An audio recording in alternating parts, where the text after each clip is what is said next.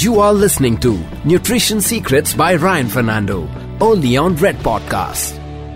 What is genetic testing? So, uh, Jyoti asked this question. In the new age world, when we work with elite athletes, we work with celebrities. I am at Qua Nutrition Clinics doing what is known as nutrigenomics. Nutrigenomics is the science of taking a saliva sample, opening up your DNA. DNA is a software code in the human body and a certain lab will do the checking of that software code. So they can check for what? They can check for the color of your eyes. They can check whether you're going to go bald. They're going to, they can even check whether you're going to have a heart attack risk. And there are huge things from the diet point of view. Like, for example, I checked for gluten sensitivity. Now my DNA says that I'm gluten sensitive, but my gut does not say I'm gluten sensitive. And this is something very interesting that I want to share with people about gene testing.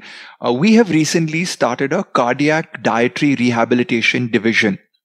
So we are helping Shwetambri, thousands of people who have high cholesterol, as Dr. Ashish said, uh, people who have high lipoprotein A, lipoprotein B, homocysteine, C-reactive protein. These are all inflammatory markers with your cholesterol and uh, your uh, diabetes, which is HbA1c if it's high.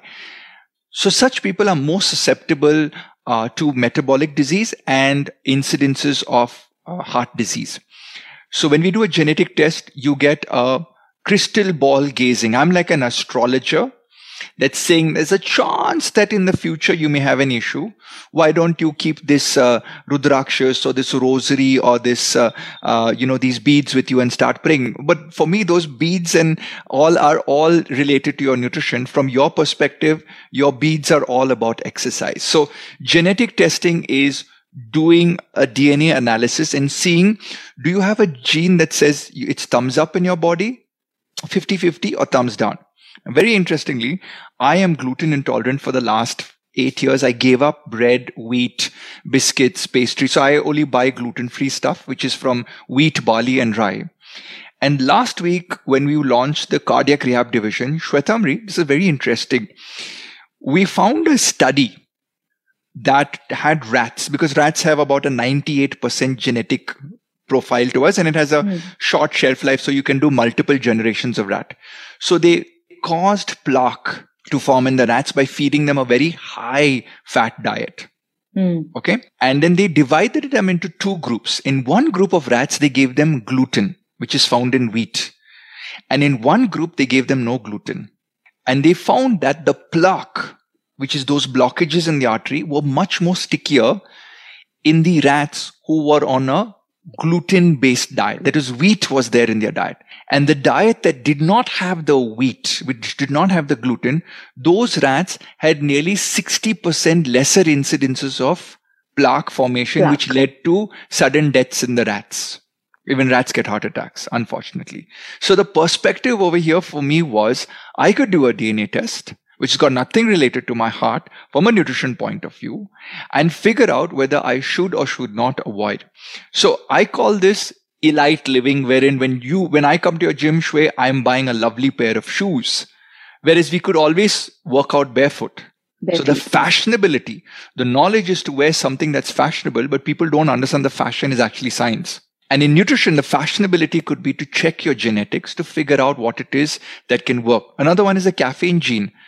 Shwe, do you remember your caffeine gene? Should you drink coffee or should you not drink coffee? No, so my genetic test says I should not be drinking coffee. In fact, my gut test also said kind of say no to coffee, but I love coffee. And I remember our last conversation, you said, uh, let me see how I can give you that one coffee. yeah. So, so when I'm doing your nutrition counseling, here's the perspective.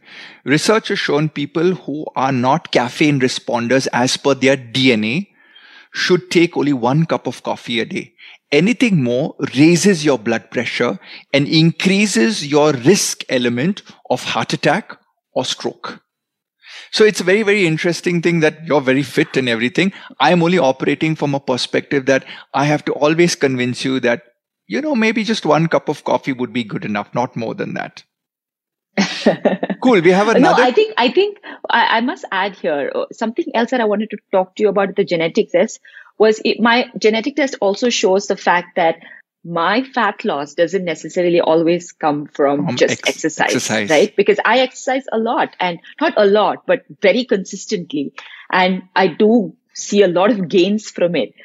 But I keep going back to Ryan because I know through my genetic test that just by exercising, I'm not going to get to that goal, you know, of maintaining certain fat percentage. I need food intervention. I need to eat better, eat smarter, eat right. Right? So that's so. that's a very important point in the gene testing and the sports part. Uh, we did for you, Shwetambri, uh, where we checked your endurance, your power, your cartilage damage, your fatigue. Like I have yeah. the fatigue gene, so I fatigue very fast. So when I do my workouts, I tend to take a little longer break between two sets. Yeah. In your case, uh, which was very surprising, and this is for everyone out there, people assume that exercise is going to be the absolute BAP of fat burning but you may not have the genetics or the software code in you. So basically, it's like this. Shwetambri doesn't have a pen drive in her that she can connect, which says, okay, Mr. Exercise, start burning all the fat. That yeah. DNA is missing. So she has to do constant physical work. Whereas there are certain people who can do high intensity activity and that just switches switches on the fat burning uh, mechanism in the human body. So that's that's found out right now and this is something that can be done. Uh, we've got a few more questions. Miss yeah miss coel's asking these days we're seeing high uric acid and high creatinine in many runners. What could be the reason? Supplements or is it normal? First things first. In india we are predominantly a vegetarian com- country people assume that they can get a lot of uric acid from a high protein diet. And when vegetarians decide to take up exercise, they decide to eat more amount of dals, which inadvertently may increase your uric acid. So either the vegetarian uh, dals may increase your uric acid. Number one, I've seen people who are pure vegetarians increase their milk and uh, uric acid levels go up. Number two, vegetarians assume they're vegetarians, but you are actually non vegetarian when you're an exercise person. How? You cannibalize your own muscle. There's anabolism and there's catabolism. Anabolism is to build muscle. Catabolism is to break down muscle. So when you are on a low protein diet, you eat into your own vegetarian muscles. So when you break down your muscles, my assumption is that your uric acid, which is a byproduct of the purine's metabolism, that's a breakdown of DNA of animal protein, and animal protein includes your own muscle, as well as the creatine that is stored in your muscle, and that could be why it's going up. I don't believe it's supplements, but sometimes, yes, people tend to douse with more supplements. It's not the right element to go forward. And then Joshi asked in the same breath, even after eating 2.2 kgs of protein and doing weight, regular weight training, I'm still yeah. losing muscle mass along with fat. Maybe you have a gene like I have, which is uh, Shwetambri knows me to be working out really crazy and heavy, and I have no big muscles to show for it. Certain of us uh, do not have the gene which is responsible for building muscle. And I, I learned this wherein in I think in Spain or Italy, they began to remove this muscle, uh, they remove this gene from the cows uh, that uh, when they removed the gene, it caused an overgrowth of muscle.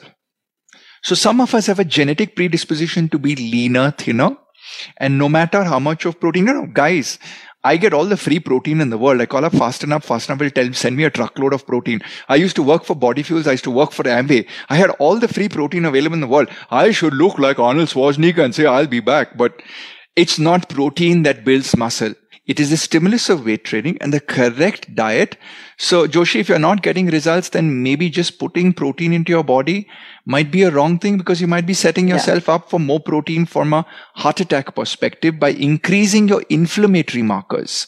So there's a lot we're doing from the microbiome, which is your gut testing. And when you put the wrong foods in, they create a lot of inflammatory markers which go into your blood and then your C-reactive protein goes up and you increase the C-reactive or the inflammatory markers start beating up cholesterol. So cholesterol gets more stickier.